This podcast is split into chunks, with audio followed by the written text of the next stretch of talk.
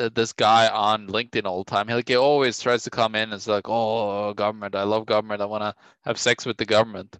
Hey, everybody, it's Tim Picciott, the Liberty Advisor, joined with John Sneisen, the Economic Truth. And today we are going to cover all the Fed's lies. Well, not all the Fed's lies. We'll be here all day because this is going to be a relatively short episode because we are constantly being fed lies all the time. But I think, you know, I'd be remiss to not point out the fact that, you know, it's been a while since we've done you know these types of episodes and a lot has gone on. It seems like you know when you go like a month not really doing shows in economics and you're already basically drowning uh, in information and, and like every day you're getting a new like ocean of information that's being dropped on you it's like sort of overwhelming we're going to pop back in. But one of the things we didn't talk about or haven't addressed yet is the fact that jerome powell is now oh, again, is going to be the Fed chair once again. They did not decide to go with Lyle Brainard, uh, which actually I thought that maybe uh, that she had a pretty good chance because you know she checks off the box of being a woman, and it'd be. And you got to get rid of the Trump guy. Come on. well, the thing is, the Trump guy, Jerome Powell, was also the Obama guy because yeah. it was Obama that put Jerome Powell in there to begin with. And the thing is, it was I mean, for those you don't know, I mean, I went pretty hard for Trump in 2016, to say the least. Created a Libertarian Advisor page, which is sort of like the genesis of a lot of like the stuff we're doing right now. And you know, I just got so pissed off with the Libertarian Party and their picks and, and how they were being, you know, anti-gun at, at the time, and uh, you know, obviously like underneath like the leadership of like Nick Sarwark, who's a complete joke. Uh, so I mean, if you guys are going to get political, I mean, I'd recommend like the Mises Caucus and what they're doing, like Michael Heise. But you know, getting back to Jerome Powell, uh, as soon as Trump got in there, he picked Powell. And I'm like, wow, like uh, Trump does not get it. He does not fucking get it. Like the most important position, most important person he could pick is going to be the Fed chair because that's one pick. There's nothing he can do about it. And later on, Trump did go on to say that uh, picking, um, you know, that's been like the worst decision of his presidency at one point. Now that was before everything ended, so I don't know if he's got like other thoughts now. But you know, to hear all the Trumpsters start criticizing me as an effing libtard and all the hate that was directed my way, and then it turns out that I'm right and this guy is a complete globalist swamp monster. Uh, but the thing is, Obama put him in there, so why the fuck are you picking somebody that Obama picked, and then now tr- oh, Joe Biden picks the same fucking guy? So the most amount of f bombs I think have ever dropped on an episode um, actually, this episode isn't done yet, so who knows? But uh, it was that episode when he picked Jerome Powell because I knew what that meant. And my first episode I ever made said, uh, the Liberty Advisor show was, you know, I don't care if there's a thousand things I want Trump to, to, do and he does 999, but if he doesn't do anything with the Federal Reserve or at least it changes the public discourse on that message at the very least, then, you know, he's pretty much dead to me. And so I knew right off the bat that he was going to be completely worthless. And so not the main thing I want to talk about today, but what were you trying to say, John? Yeah, and, and he could have he could have put in a whole bunch of new Fed chair Fed board uh, members too, and he didn't. As I said, nude Fed chairs. I'm like, well, hopefully, hopefully, please do not put Jenny. No, no. Oh God, come on. That would be yeah. a very yeah. disturbing image. In that case, would be pulling for Lyle Brainard. Uh, you know, definitely not, definitely not that young. God, I can't believe you're talking about this. That's disgusting, Tim. Come on, get over yourself. Uh, but one, all right, getting begin this train back on tracks. Uh, the Fed's Williams thinks inflation can be stabilized without recession, and uh, yeah. So let's just get into this. In an interview on CNBC, Williams was asked, and the thing is, people don't know, like the New York Fed president is basically the Fed president, like the shadow president of, you know, the actual power broker, uh, was asked about an op-ed from former U.S. Treasury Secretary Lawrence Summers that there have been few, if any, instances in which inflation has been successfully stabilized without recession. I am confident we can do that, Williams said. Monetary policy over the past century or even longer has shown we can accomplish and deliver stable low inflation and you know try to mitigate the effects of recessions and we can get the economy back to maximum employment he added now skipping further i don't see there is any real benefit to speed it up further williams said ending the purchases at that at the end of the first quarter creates the opportunity for the Fed to, to raise its benchmark short term rates, he said. Williams said he expects inflation to come down somewhat next year, and he sees strong economic growth and further improvement in the labor market. Now, John, I did just film a uh, 2022 prediction video where we get into inflation. So we'll have to tease you guys to watch that one to yep. get our expectations. Obviously, uh, we're not in alignment with uh, Williams. But continuing on, actually raising rates will be a sign of positive development, he said. Williams said inflation is obviously too high right now, and the Fed wants to make sure that the inflation comes back down to the 2% longer run goal. So, I mean, there is basically no chance in hell that uh, that they're going to get out of this without a recession. I mean, it's just ridiculous. I mean, I guess we did have you know Janet Yellen, who famously said, you know, there'd never be another recession in her lifetime. Tim, come on. Uh, she had a urinary tract infection when she said it. Old ladies that get that gets a little bit disillusioned. So come on, you got to give her Yeah. a break. Yeah, and uh, and I guess you know, you know, everyone's thinking that Jerome Powell is this like this this awes- this like massive hawk, and like that's why um, you know we had to go in the direction of you know keeping on with with Powell because He's like a turtle dove. He's a Yeah, turtle it's dove. like you know, if he's a hawk, my girlfriend's cat is a fucking lion. I mean, it's just like it's just ridiculous. And so, so the hawk is the guy that led us to having the loosest, easiest monetary policy ever, the most reckless policy ever. A guy that's net worth is like twenty eight million dollars or somewhere near there, and had and used to have a bunch of money in the stock market, and obviously is conflicted. Like that's the guy who we're supposed to trust on all this stuff to be the hawk and do the right thing. Well, if he didn't do the right thing when you know he was there the entire time under Trump, like why is he going to do the right thing now? And the thing is, it's like way beyond doing the right thing. This whole discussion is, I mean, it also gets us diverts us from the discussion of the fact there shouldn't even be a Fed to begin with. Uh, go to um, you know why we're all slaves to central bankers. If you guys don't understand that, it's a, uh video that I did a few years ago, and actually very prescient a lot of the stuff that was in there. And that was, I believe, 2016. Uh, right Well, around the end of the year. Th- Tim, this brings us back to like uh, actually there was a uh, post yesterday, uh, and Nancy Pelosi came out and said that federal lawmakers should be able to trade stocks. Yeah, and they tried to make it illegal at one point, and it was called the Stock Act, the Stop Trading on Congressional Knowledge. Okay.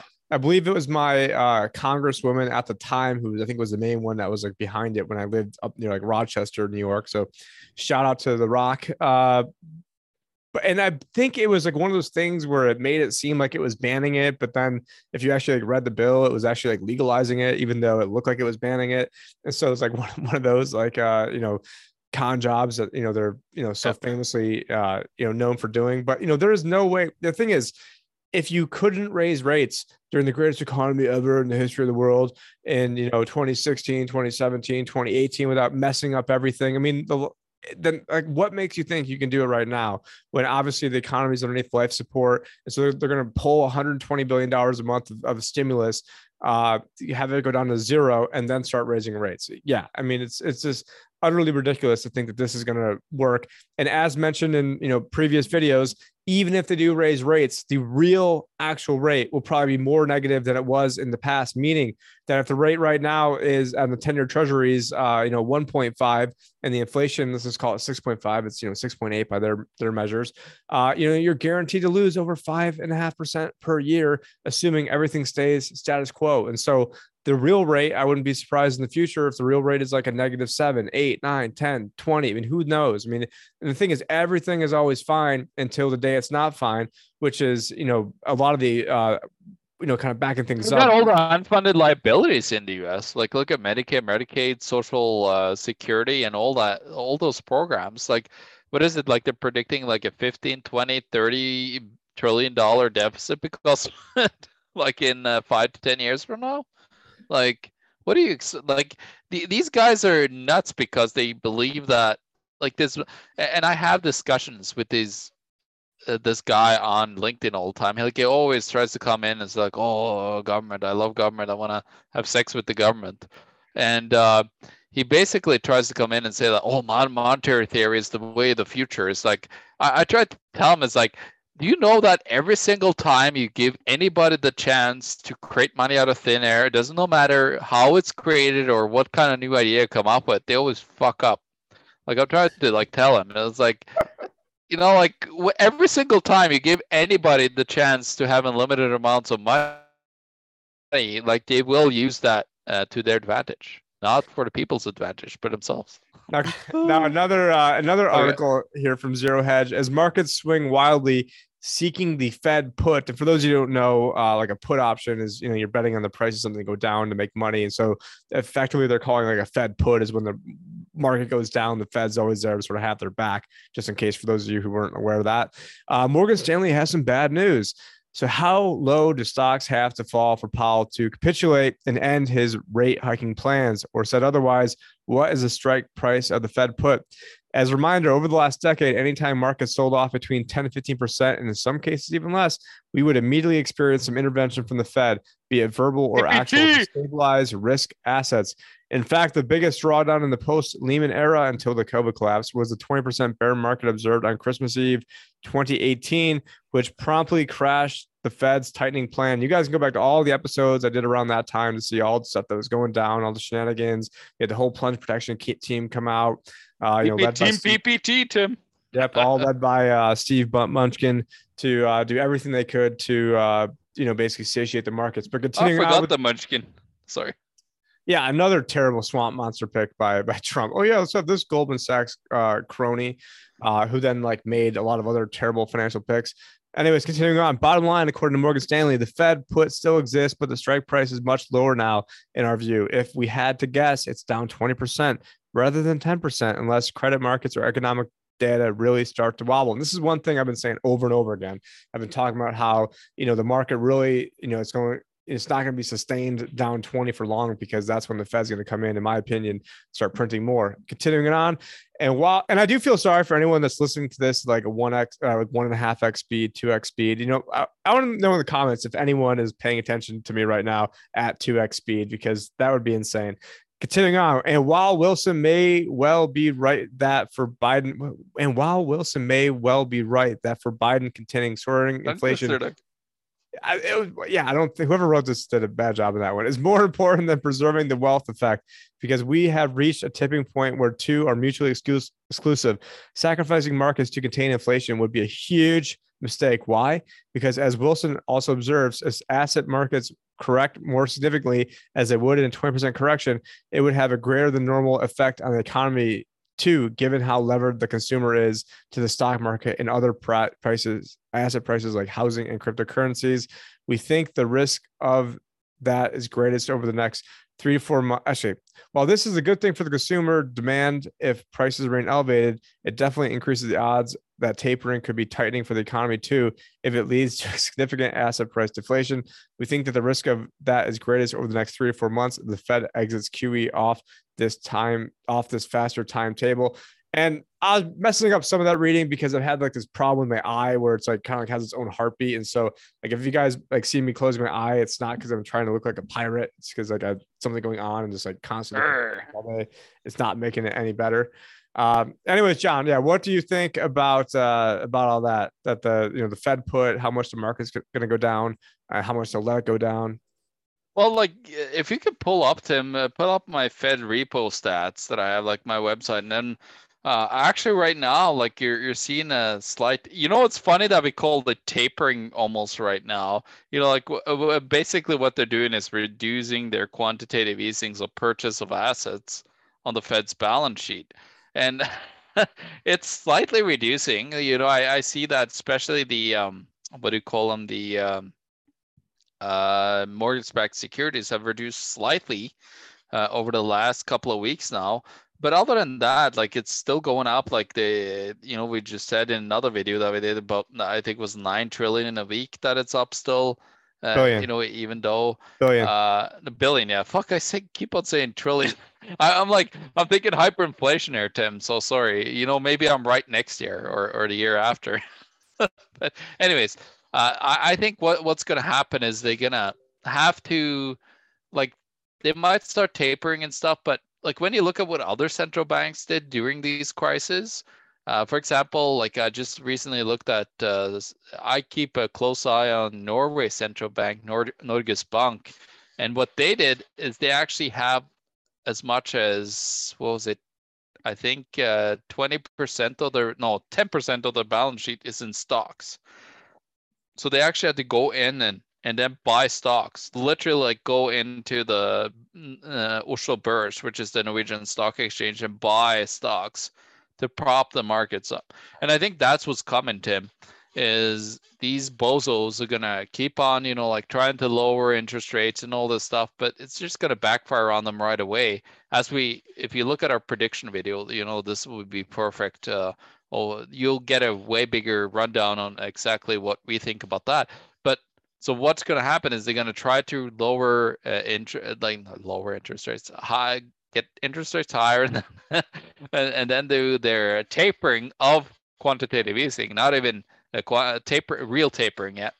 But then that's going to panic the markets. Like you see just now with a slight little, slight lower amount of quantitative easing going on, you see turmoil happening in the markets just by re- what what just recently happened. So I think that you know the the volatility and everything is just gonna uh, keep on you know becoming more extreme, and they're gonna have more and more issues. Who knows? Maybe they can't even get to real tapering, Tim, uh, with with everything, and maybe they just have to revert back to a broader of what Ben Bernanke called in his 2002 speech, a broader uh, broader menu of asset purchases, like going into ETFs or or um, to stocks. Yeah, I call him Osama Ben Bernanke, but uh, the, the thing is, well, maybe maybe they'll get, let it get down to like twenty or thirty or forty percent because then maybe they just halt the stock market like uh, Turkey yeah. did today. Uh, that they halted the stock market, and I'm sure everything was fine. They halted everything. Yeah, they halted everything in Turkey. Yeah, the currency like, has lost uh, 54% yeah. year to date uh, as real rates fall well below zero, with inflation now standing an annual. Think about that. Think about that think about that 54% loss in purchasing power. If you had that money in Turkish lira in your Huge. retirement account, yeah, like think about that. You lost 50% of your savings, your life savings. Like, wake up, people. Like, that is like what this says. Like it, it's pretty extreme. Like it sounds like so little, like it's oh, it's far away. It's in Turkey. Turkey is a G20 economy, by the way. You know, this is just a this is just a, what I call the periphery um, uh, demolition before you know it comes back to roost in into the United States that controls the whole monetary system.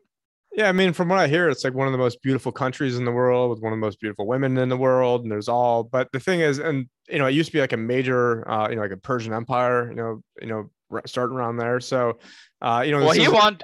Uh, sorry to interrupt you, but uh, what's his name? Erdogan. He wants he wants to rebuild the Ottoman Empire, and actually, coins from the Ottoman Empire they destroy themselves. But over 800 years it took for them to destroy themselves. The value of their currency, like their actual money, to go from silver to copper of course, like the, this moron Erdogan over there, like he probably sued He sued like uh, journalists in, in Germany for talking bad against them. But the thing is, uh, everything but, was yeah. fine there, you know, a couple years ago. And you know, if people, if they had like a Tim and John over there, you know, they would have seemed crazy talk about inflation. And then no, they've been put in prison until they'd be probably assassinated.